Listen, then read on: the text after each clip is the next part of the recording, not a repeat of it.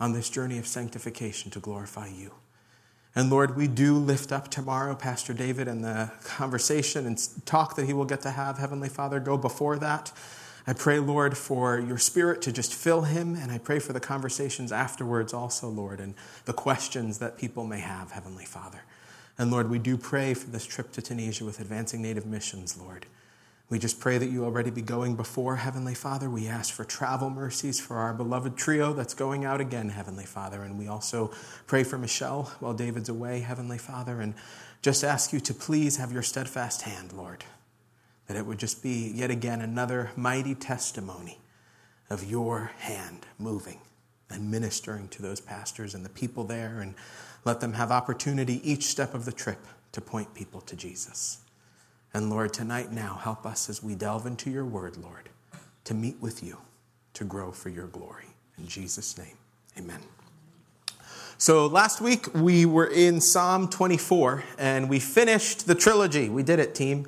And that trilogy looking at 22, 23, 24, seeing the shepherd killed, seeing the care that the shepherd has, and then seeing that return and the rewards for his people. In Psalm 24, we saw Creator God, we saw the holy God, and we saw the glorious King, Jesus. Last week we explored the old covenant, and then we also looked to the glorious new, better covenant with Jesus Christ. Jesus Christ coming with that millennial reign and ruling forever and ever and ever. And as we looked at that psalm, we were reminded too that it points us to Jesus coming and reigning in our hearts. We saw that bit that to be with him, to go to him in access fully, clean hands and pure hearts. And we made little joke in that moment, but the reality is none of us can do that for its perfection. But through the blood of Jesus, through our Savior, through Messiah, we are able to and have access to that. We studied and referenced Jacob wrestling with God. And in that, we saw when we think of Jesus and the access he gives, we're reminded too of the surrender that we have to have. Where did the victory come for Jacob? In the loss to wrestling with God and the mercy of God in that moment. To check in on the charge from last week, one, how did you do looking to eternity and rejoicing? How many times since we gathered did you think about, I'm going to be with Jesus forever? And just relish in that beautiful gift and truly savor that, living with that eternal perspective. Two, did you examine where you wrestle with God? Where are you wrestling with God? Because if we're real with ourselves, there's always areas where there's a little friction, there's a little rub. And can you bring yourself to that place of surrender? And who in your sphere, in your circle, needs Jesus to reign in their heart? Who needed you to point them to Jesus? And did you do it? And if you didn't do it, do it after this. The car, call, Bluetooth, whatever. Tell them about Jesus. Point them to Jesus. And we aren't going to, we learned what happened when we all tried to say it at once. We're not going to all say Psalm 23 right now. that was, woo! But we are going to say, go through Psalm 23. Pray it. Go through, pray that. Memorize it. Write it on your heart. Remember Jesus, chief shepherd, the chief shepherd. Hide it in your heart that you may not sin against him. Now, tonight we're going to be going onwards to Psalm 25. And the title of tonight's message is Only Him. Now, when we look at Psalm 25, we see this is a psalm of David. And in this psalm, it is a plea. It's a plea from a surrendered and humbled heart. Spurgeon, when he writes of this in the Treasury of Psalms, he says, David is pictured in this psalm as in a faithful miniature. His holy trust, his many conflicts, his great transgressions, his bitter repentance, and his deep distresses are all here, so that we see the very heart of the man after God's own heart. Now, while we look at Psalm 25, if we remember way back in July when we started the book of Psalms, In the intro of the book, we talked about the different literary elements that you can see within the Psalms. And Psalm 25, it's one of those that's packed with lots of literary, Hebrew literary devices taking place that we also see in regular poetry. One, as you know, I love acrostic poems. This is an acrostic psalm. And in the book of Psalms, there's nine total. So you have 9, 10, 34, 37, 111, 112, 119, and 145. And those nine Psalms are the acrostic Psalms. And what that means is each line of the text goes in order with the Hebrew alphabet. Now, when you look at the Psalm and you look at it in the Hebrew, you'll notice there are some places where it doesn't go exactly perfectly, but it still has that overflow for the most part. And with that, the point of it would be some scholars point to it almost as though going through the whole alphabet saying it's hitting everything on that topic. It's covering everything from A to Z. The other idea is it adding beauty to it, just seeing the, the scholarship of having it like that and just going through the line. Also, it aids with memorization and learning it. So, those are some different theories of what happens when we see that. We also see a chiasmus, and this is a chiastic, uh, chias, I always mess up this word, chiastic, there we go, chiastic poem. And what that means when we think about chiastic, it means if you take it and fold it in half, you're going to see things that are similar lining up together. Now, if we think about that, it's basically, it's not ABA, but it's ABBA. So think about if you have A, B, B, A folded in half, the A's are going to line up, the B's are going to line up. What does that look like in here? Verse 1, lift up my soul. And then when we go to verse 21, wait on you. Same idea. Verse 2 and 3 and verse 20, both hitting being ashamed. And you can go through the whole text of this psalm and see it work like that. Not telling you to fold the page in your Bible and try to do that, but you can do that as you look at the psalm with the ideas lining up. We're also going to see parallelism in here, which is words or concepts that have similar meaning for emphasis. And we're going to see that as we go through here. And if we were looking at this in Hebrew, we would also see assonance and alliteration. Assonance where the vowel sounds are sounding similar and the same, and alliteration throughout this psalm. And that's if we looked at it in the Hebrew. Now, when we think about this, we see again, which we've seen many times in the introduction, a psalm of David. Sometimes when we see this, we know right exactly the point in his life when the psalm is taking place. With this one, we're not exactly sure of the time, but as we go through it, you'll see a part where he recalls and mentions the sin of his youth, which does give us some context. It's got to be later on in life that this takes place, that he's able to think of those sins of youth and those sins of that former life. Now, the psalm itself can be broken up into three parts. We see him go for help from God. We see him go for the trust we can have in God's faithfulness, and we see the victory and trust in him that he goes to, God. We see the trust that he has, and in that trust, we see the victory. We're going to see David look to God in trouble, and in the midst of sorrow and pain, that's who he's going to. We're going to see the same thing. Remember, when we look at David, we get to see the consistency of one's prayer and praise life, and it makes us look at our own. We're going to see turmoil turning to trusting in God. And that's something we should do ourselves. When turmoil strikes, do you let it take you? Do you move with it? Or do you turn to trusting God? We're going to see him recall his sin life. And in that, it actually draws him to go further in seeking and trusting the Lord. And we're going to be reminded life is a challenge that we can't do without God, only Him. And if you look at this psalm, when we look at verses 4, 8, 9, and 12, there's a word that we see in all four of those verses way. We're going to be reminded, think of our his, his word, His Spirit, His way. This is an anchor in His way. We're going to be reminded to call on God amidst the storms, but also really every decision. Call on God. We're going to be reminded that there is only one true deliverer. And for us, with the whole counsel of the Word of God, we know who that is Jesus, Mashiach.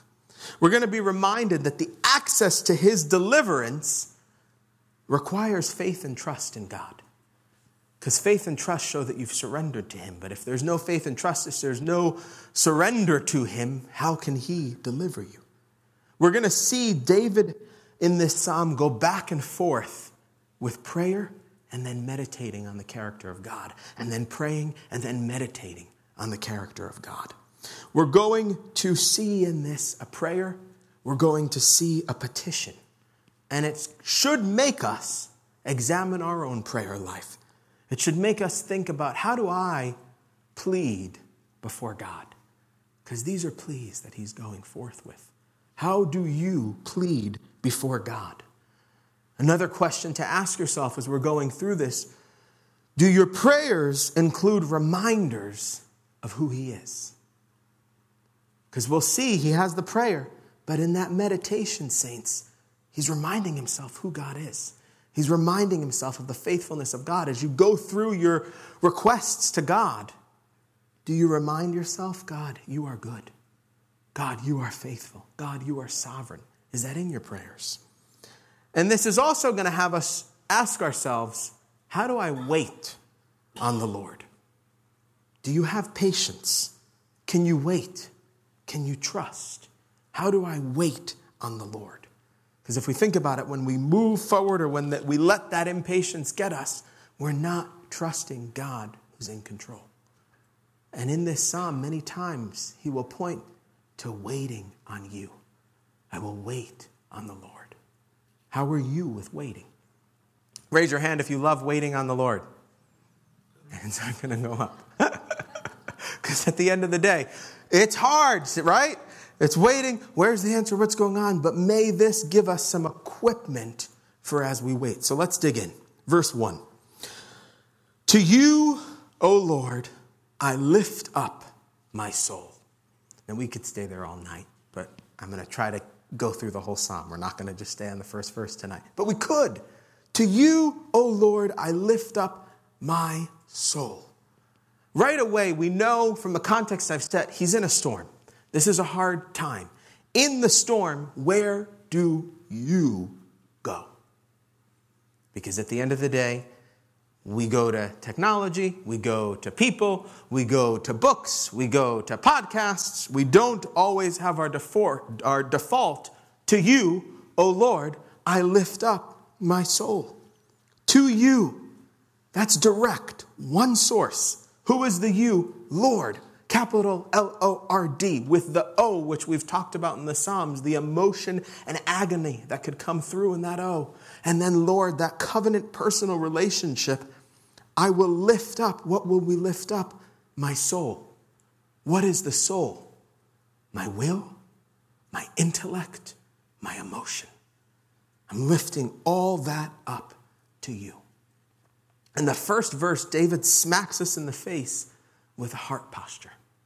And we've got to ask ourselves what's your heart posture in prayer?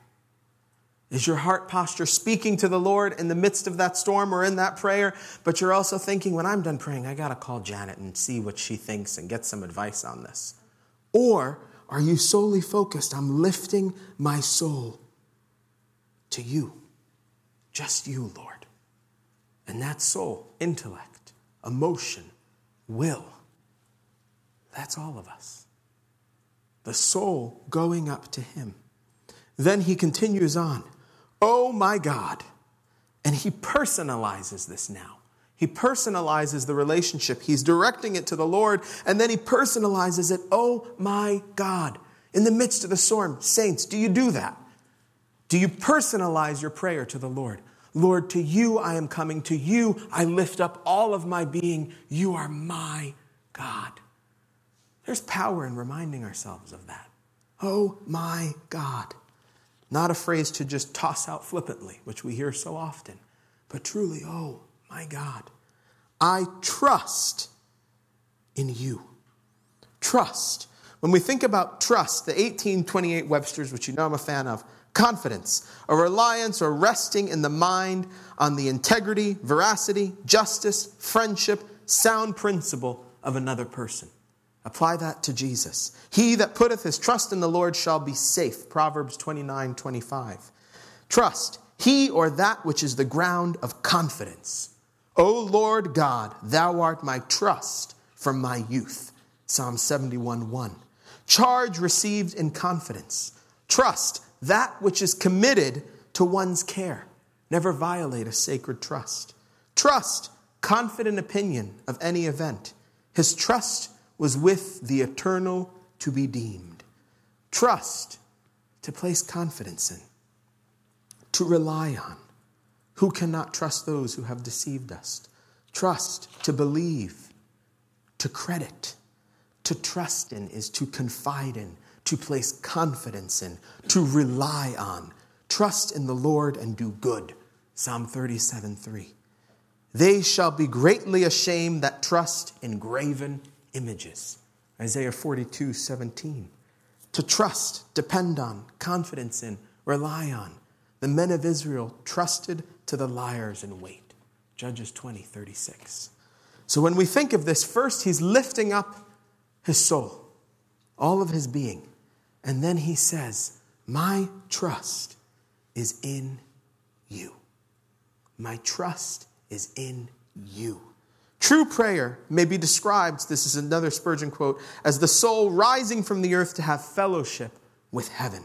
It is taking a journey upon Jacob's ladder, leaving our cares and fears at the foot, and meeting with a covenant God at the top. That's what we do when we lift our soul. And then, as he's saying, My trust is in you. I put all the trust there. And when you think about the depth of what trust means, how's your trust in God? How's your trust with Daddy, Abba Father? Then we see going on in that verse let me not be ashamed, let not my enemies triumph over me. He says that after full surrender of emotion, intellect, will, all trust is in you. And he's saying then, Lord, that trust that I have in you, don't let them say, oh, he trusted in God. How'd it turn out for you, buddy? No. Don't let that shame come. I am trusting fully in you. Don't let my enemies have victory over me. Indeed, verse 3 let no one who wants, who waits on you, be ashamed. No shame for the one waiting on God. And that's where we start to see now this waiting, because lifting up his soul, trusting in him in the midst of everything that's going on as he's pleading this, he's saying, I'm waiting on you, Lord. And the one who waits on you is not going to be ashamed. Let those be ashamed who deal treacherously without cause. Shame to the unrepentant, those without surrender to God. So as he's waiting, we have to ask ourselves, what does it mean to wait on the Lord? Have you ever had the journey? You pray, no answer. You pray again, no answer. I'm going to pray about this again, no answer. Been there.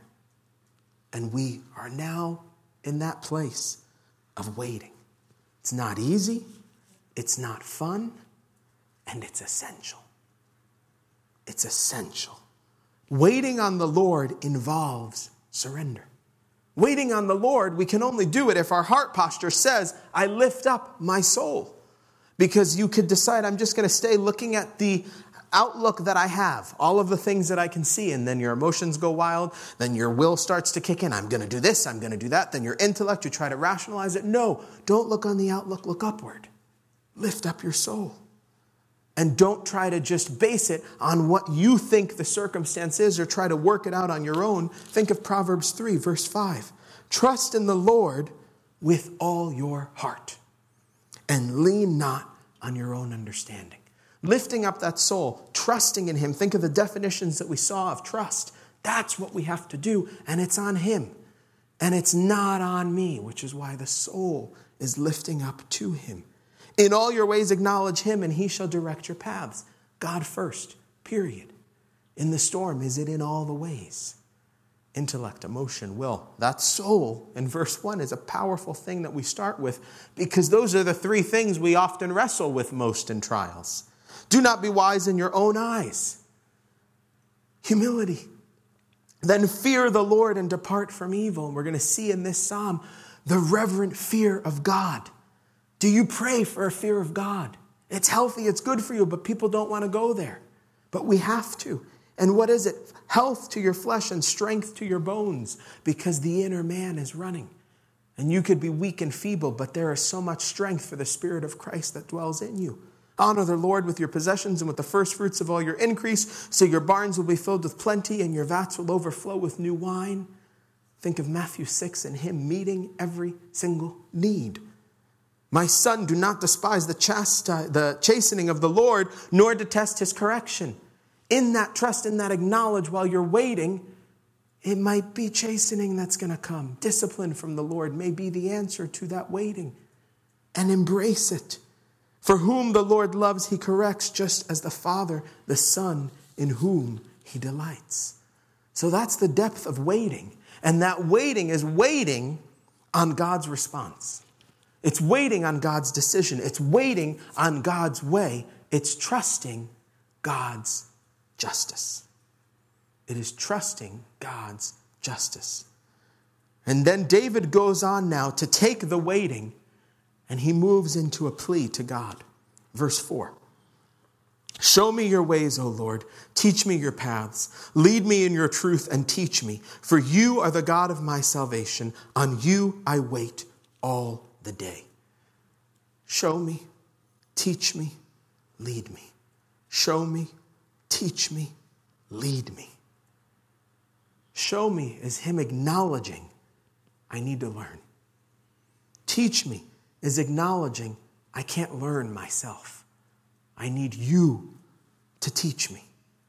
And lead me is that surrender and submission. I can't lead myself. Does your prayer life have that? Show me, teach me, lead me. Show me what? Your ways, oh Lord, covenant Lord. Teach me what? Your paths. Lead me in what? Your truth. And teach me. Only Him. One way, Yahweh. One way, the Word of God. Show me, teach me, lead me. Why? For you are the God of my salvation.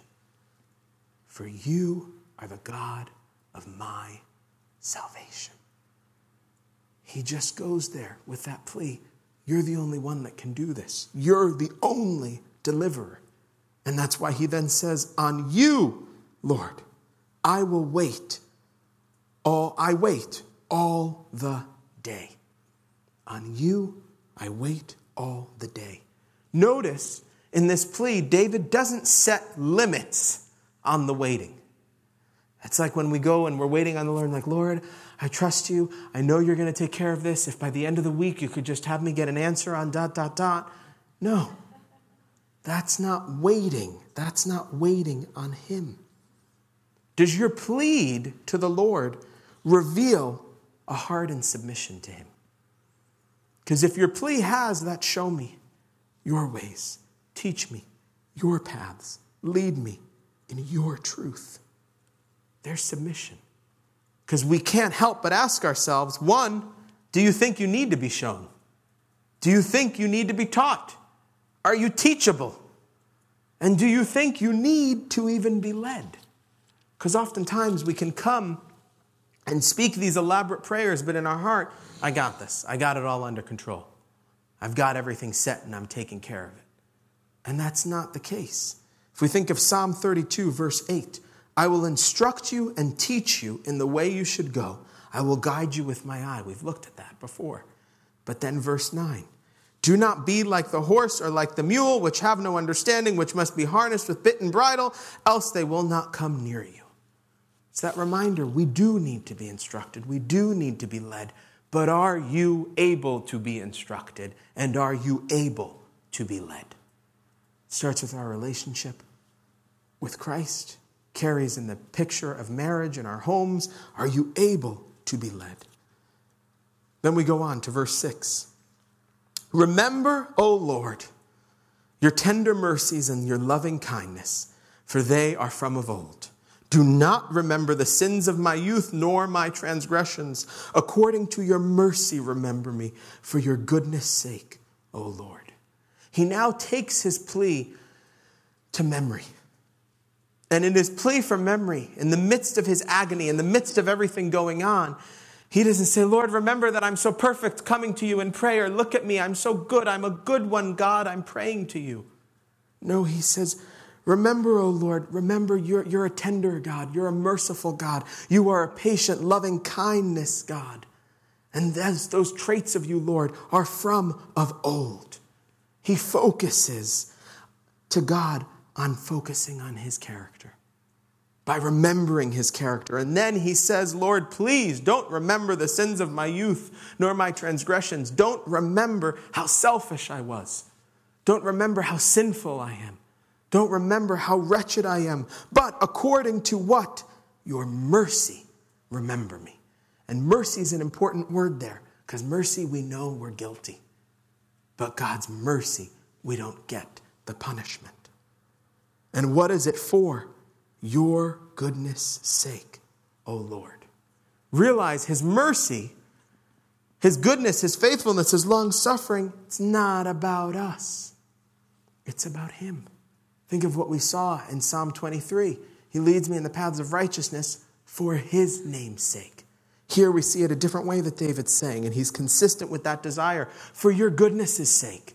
Because everything, all of it, is about you, Lord. It's not about me. In his suffering, in his sorrow, in his plea, it's still all about God. In your suffering and sorrow, is your plea about you, or is it about God's glory?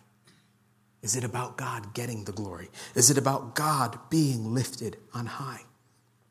David makes his plea. He prays. And now, as we go to verse 8, he's going to shift now to, as we talked about, going from that prayer to meditating.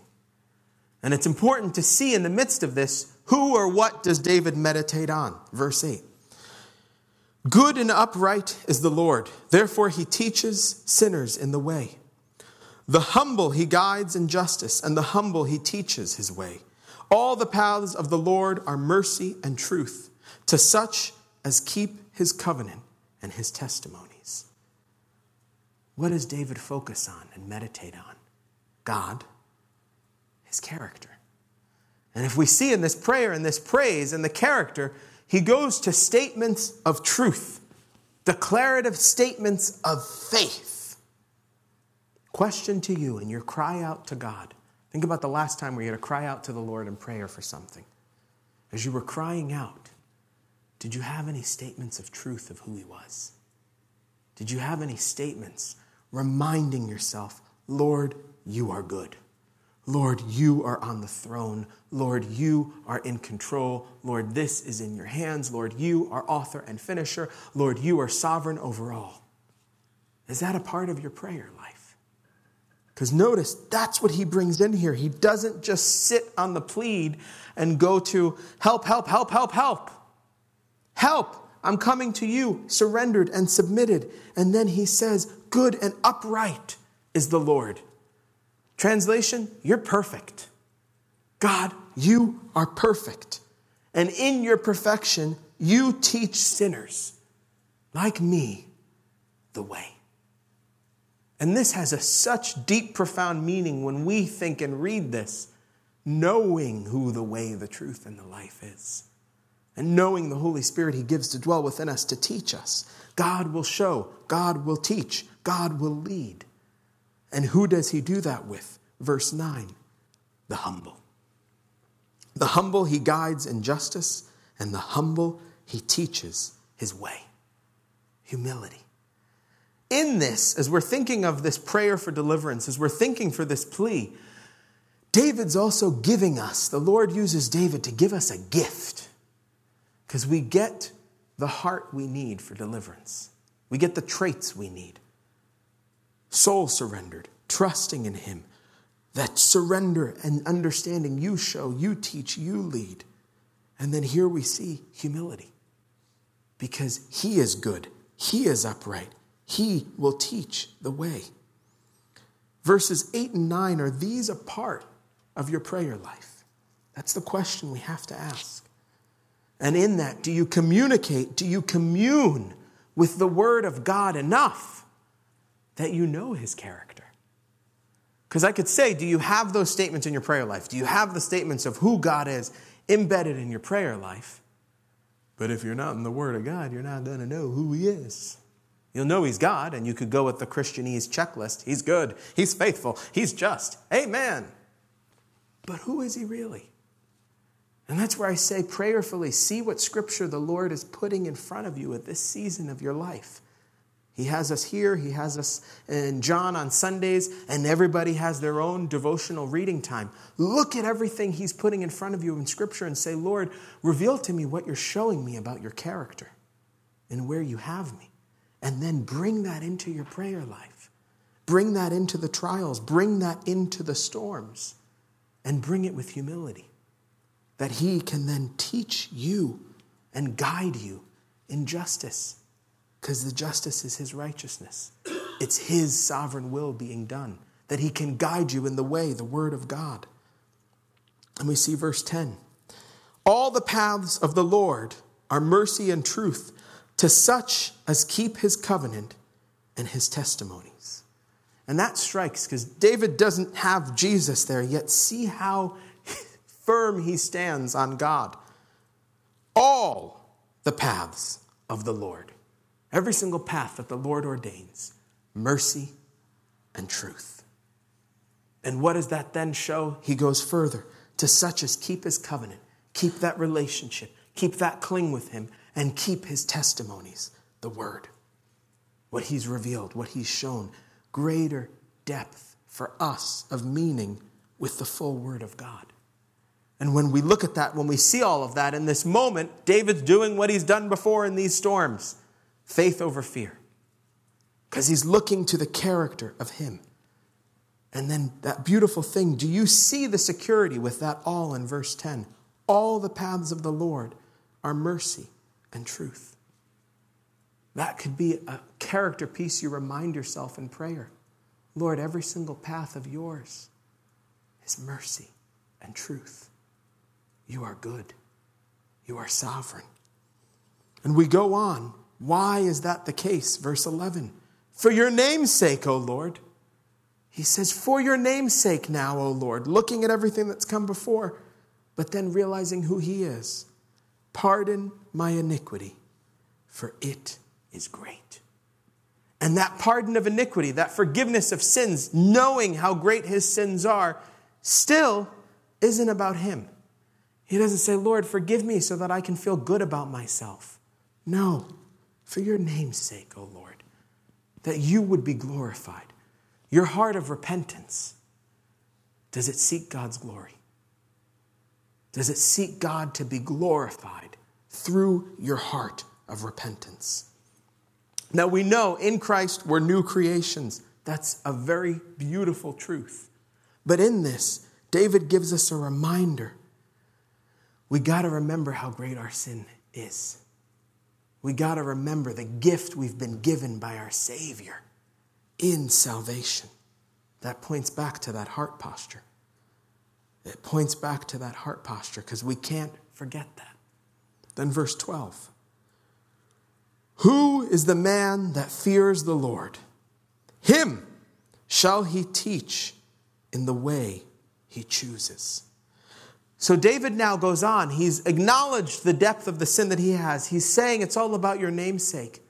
And then he points now to something that we cannot forget fear of the Lord. And that fear is reverent awe of who he is. It's reverent awe of our God. It's a healthy thing to have, to seek. Who is the man that fears the Lord? Him, the one that fears, he teaches in the way he chooses. Because that reverent awe drives to one thing obedience. And if you're looking for that obedience, you're in the Word of God and you see that. Fear of the Lord is needed in surrender. With fear of the Lord, He can't teach the one who doesn't fear Him. Because then you have no desire to submit. It's that I'm good, everything's fine the way that I am fear with my little acrostic things, face eternal reality and accept you need repentance. That's what we have to do with fear. Face eternal reality and accept you need repentance. You need a Savior. You need Jesus. And then when you realize that, realize He is, I'm not. And in that, realize I surrender. I surrender to your sovereignty. I surrender. You are the King of Kings. And in that, then we have to ask ourselves do you and how are you with embracing reverence of our King? And a few verses earlier, he gave us a key for that humility. Because fear takes humility. Culture does a lot of things with fear where we can think it's this, oh, I'm scared to my bones. No, that's not what we're talking about. We're talking about an awe and wonder of the in the God in the beginning, God created the heavens and the earth. We're talking about the God of creation sending his son, God veiled in the flesh, so that you can have eternal life. And realizing all the sins, past, present, and future, he's nailed to the cross for you, given you his word that you have and abide in, gives you his Holy Spirit that you can have him dwelling within you to live. Have you not reverent fear of disobeying that God? Does your love for him not drive you towards obedience, towards him? Now, the fruit of this revering we see, verse 13 He himself shall dwell in prosperity, and his descendants shall inherit the earth. Eternal prosperity. We're not talking about prosperity gospel, just to be clear here. Then, verse 14 The secret of the Lord is with those who fear him, and he shall show them his covenant the secret of the Lord. Turn with me to John chapter 14. When we think about the secrets of the Lord, we, with the whole counsel of God, get a little helper to understand the wonder and secrets to the degree the Lord wants us to, because we know some things in His mystery and in His sovereignty, we just got to wait. But when we look, verse 15 of 14, if you love me, keep my commandments loving the Lord, keeping his commandments. And then what does he say? I will pray the Father, and he will give you another helper, that he may abide with you forever. Who's the helper? The Spirit of truth, whom the world cannot receive because it neither sees him nor knows him, but you know him, for he dwells with you and will be in you. I will not leave you orphans, I will come to you. Fear is the beginning of understanding, of knowledge. Fear is that submission, surrender to him, and the Holy Spirit then dwells within us. If you love God, you revere God, because to love God means to obey Him, for He is. And the Holy Spirit gives us deeper and deeper understanding that we can then pursue Him more. And in John 15, he gives the beautiful portrait of what it is to abide in him. And in verse 15 of that chapter, he says, No longer do I call you servants, for a servant does not know what his master is doing, but I have called you friends. For all things that I heard from my Father, I have made known to you. So when we see the secrets in those in our psalm with the fear of him, we see that, but then take it in the context of Jesus and the Holy Spirit coming and the depth that that then hits for us. And then verse 15 My eyes are ever toward the Lord, for he shall pluck my feet out of the net. Fear of God crushes pride. The fear of God, because if you think about pride is what kept the Pharisees and those away, but that reverent awe and fear, he trusts in him and his eyes are towards him. And then look at that imagery. He shall pluck my feet out of the net. Think about a net with a foot caught there, the tender intimacy and love to get that foot out. He knows the faithful love of God. He doesn't know how the deliverance is going to come, he doesn't know how the storm's going to go, but he's waiting, knowing He's going to deliver me. And that's something we have to remember in the waiting, and the deliverance will look different ways. Waiting on God doesn't mean getting what you want, it means getting His will. We have to understand that because sometimes it is that answer to prayer, but sometimes that answer to prayer, somebody, we're praying, they're ill, they're ill, they're ill. He takes the illness away or he takes them out of the illness and brings them home to Him. It's resting in His will, resting in His sovereignty. Then, verse 16, he goes back to praying now. Turn yourself to me and have mercy on me. He starts by saying, I'm looking to you. Look to me, Lord. And again, he goes for that mercy. I know I'm guilty, but I need you, God. And now, after focusing on the faithful character of God, he brings in the state of his being in these next verses, which I think is important for us because I know I can make my jokes about feelings. Faith over feelings. But you can and you should let God know the state of your circumstance. Look at what he says. For I am desolate and afflicted, desolate, afflicted. The troubles of my heart have enlarged agony. Bring me out of my distresses. Look on my affliction and my pain, and forgive all my sins. Notice in the midst of him talking about his state of being, repentance is right in the middle. Then he says, Consider my enemies, for they are many, and they hate me with cruel hatred. He gives his whole state of being here desolate, afflicted, troubles, my heart's enlarged, distresses, affliction, pain. Forgive me of my sins. I am a sinner. Forgive me. But see the state and these enemies, they hate me. They're coming for me. After the faith, he says where he is. And then he gives a key that's important to us to do. Verse 20 Keep my soul and deliver me. Notice he doesn't just say there, all of that, and this is what's going on, and this is the state of my being, deliver me. Lord, in the midst of all of that, keep my soul, intellect, emotion, will. In the midst of your storm, saints, do you pray to the Lord, keep my soul? Because if you're asking the Lord to keep your soul, that is a powerful prayer because that's saying, Lord, help my emotions to stay easy within this. Don't let me run all over the place. Help me, help my intellect, Lord. Don't make me start going to Dr. Google. Help my will, Lord. Let me be resting in your sovereignty. Keep my soul. Keep it in submission, keep it in surrender to your sovereignty, and deliver me because he knows that deliverance will come. Let me not be ashamed, for I put my trust in you. Again, he says that. That's that uh, fo- fo- forming and folding over that we talked about. He's now saying, don't let that shame come. Let integrity and uprightness preserve me. And that integrity, that uprightness that he's seeking to preserve him, where is it coming from?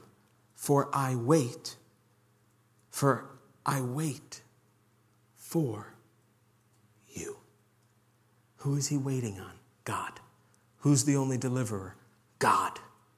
Who is the one that's going to show him, lead him, teach him? God. Only him. He knows in the midst of the storm it's only going to be God. And he's waiting for him. And in the midst of the waiting, he says, Keep my soul. And he says, Deliver me. He doesn't say how. He says, Deliver me. I think sometimes in that, when we look at the simplicity of his words to a degree, it reminds us too, sometimes we got to just simplify. I think that's why the Lord gives us the gift in Romans. When we don't know what to pray or how to pray, the Spirit will pray with an utterance or groaning. Say less sometimes. Keep my soul, deliver me, and rest in his sovereignty. Rest in the fact he is in control. And then we get the final verse of this text Redeem Israel, O God, out of all their troubles. So we go through all of this and we see his intimacy with God, his desire to come. We see the praying and the meditating. And then suddenly now it's a complete, you could almost say, wait a second, am I still reading the same psalm? Wait, redeem Israel, O God, out of all their troubles. He's worked it all out with the Lord, laid everything. And now he shifts beyond himself, which is an important reminder to us to pray for others. It's not just about you or your sphere of who you know, because I don't think he knows everybody in Israel, but he's praying on their behalf. Redeem Israel, O God, out of all their troubles. Now, in this moment, when he is saying that, an important message hits for us. Because I think we've talked a bunch and people want to see revival. But notice how he goes to the Lord, pleads with the Lord, repents before the Lord. Starts with him. And then he prays for the others, and it's not even praying anything but redemption. Redeem them, save them, redeem them, bring them back to you. I encourage every single person that reads this psalm, pray that for Israel right now. And that hits what we need to be praying for salvation. Because we have the whole Word of God. We know a third's going to get through the tribulation, two thirds are going to be destroyed. Redeem Israel, O God, out of all their troubles. It's a prayer that we should pray right now. as we delve and we commune with him.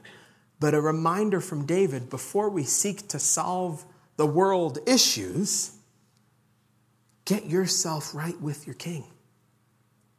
Focus on the relationship you have with him. It's good to serve the Lord, it's good to be about his business, but check sometimes are you so busy you're forsaking your own intimacy with your Savior.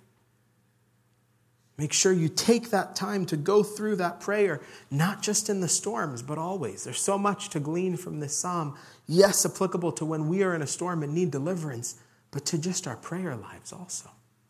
So, our charge for this week one, how do you wait? What does waiting on the Lord look like for you? How do you wait? What does waiting on the Lord look like to you? And are you waiting on the Lord for something right now and you're in prayer and maybe you need to shift a little bit? Are you in full surrender? Are you bringing statements of faith and truth to who He is to the storm that you're in right now? Do you let God build your patience? Do you let God build it? He gives us opportunities to wait on Him. Two, how is your heart posture? in your pleading to God. Think of what you're going to the Lord for, what you're pleading the Lord for in prayer. How's your heart posture? Are you able to start it with, To you, O Lord, I lift up my soul and know it's all surrendered? O my God, I trust in you. Is there sin that needs to be repented of? Sin that needs to be acknowledged? Is your soul truly looking up to Him? Emotion, intellect, will? Are they all yielded to Him? How is your heart posture with your pleading? And three, how's your fear? How's your reverent awe of God? Do you pray for reverent awe of the God of creation? It's a bold prayer to pray, but do you pray it? That you would have a reverent awe of your Savior, of your King. That then from that you would be able to have him guide you in his justice, have you teach his way. From this whole psalm, we see David's plea, remembering who he is, but it's so resting in one God, the wonderful counselor. Remember when we saw that Isaiah text? Wonderful counselor. There's only one deliverer, Jesus. So, again, one, how do you wait? What's your heart posture? How's your reverent awe? of God. Let's pray. Heavenly Father, we thank you for your faithfulness, Lord, even when we are faithless, Heavenly Father. Lord, you know the depths of each person's heart, mind, and soul. You know everything that each person's going through, Lord. And when we think of storms, Heavenly Father, it looks different for each and every single person. And Lord God, we pray that in the midst of the storms we've been in or those that may come, Lord, that we would approach them with our souls upward to you. We would approach them trusting in you. We would approach them remembering you are good, you are upright, you are faithful. And Lord, that we would just humbly bow our hearts in awe, in wonder, in reverence of the God of creation the God of all glory. Lord, help us to seek you more. Help us to commune with you more. Help us to run the race for your glory as you need, Lord. Speak to each person here, Lord, and I pray that we each chew on this psalm, meditate on it, Lord, and allow you to continue to work on our hearts what you need done to refine us for your glory. Thank you for this night, Lord. Thank you for this time. I pray for travel mercies as each one heads back to their homes. And may we rest well and rise, if you will, to continue running the race for your glory. In Jesus' precious name, amen.